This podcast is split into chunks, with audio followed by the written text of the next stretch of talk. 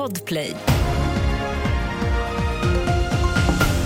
Och här är en nyhetsuppdatering. En man i 20-årsåldern som sköts i Mjärdevi i Linköping för en månad sedan har dött av sina skador, rapporterar korren.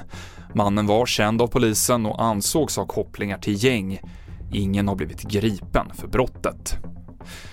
Kalmar kommun är utsatt för en pågående IT-attack som gör att interna system påverkas. Det här bekräftar nu kommunen för Barometern och man har gått upp i stabsläge.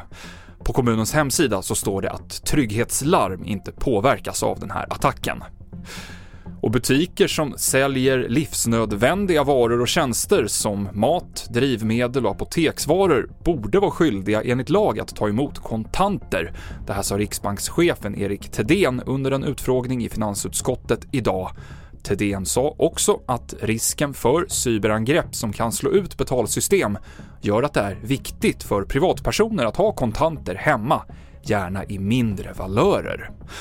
TV4-nyheterna med Mikael Klintevall.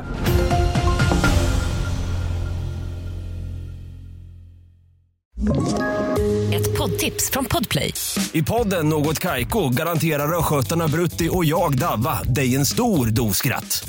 Där följer jag pladask för köttätandet igen. Man är lite som en jävla vampyr. Man har fått lite blodsmak och då måste man ha mer. Udda spaningar, fängslande anekdoter och en och annan arg rant. Jag måste ha mitt kaffe på morgonen för annars är jag ingen trevlig människa. Då är du ingen trevlig människa, punkt. Något Kaiko, hör du på Podplay. Därför är gardinerna.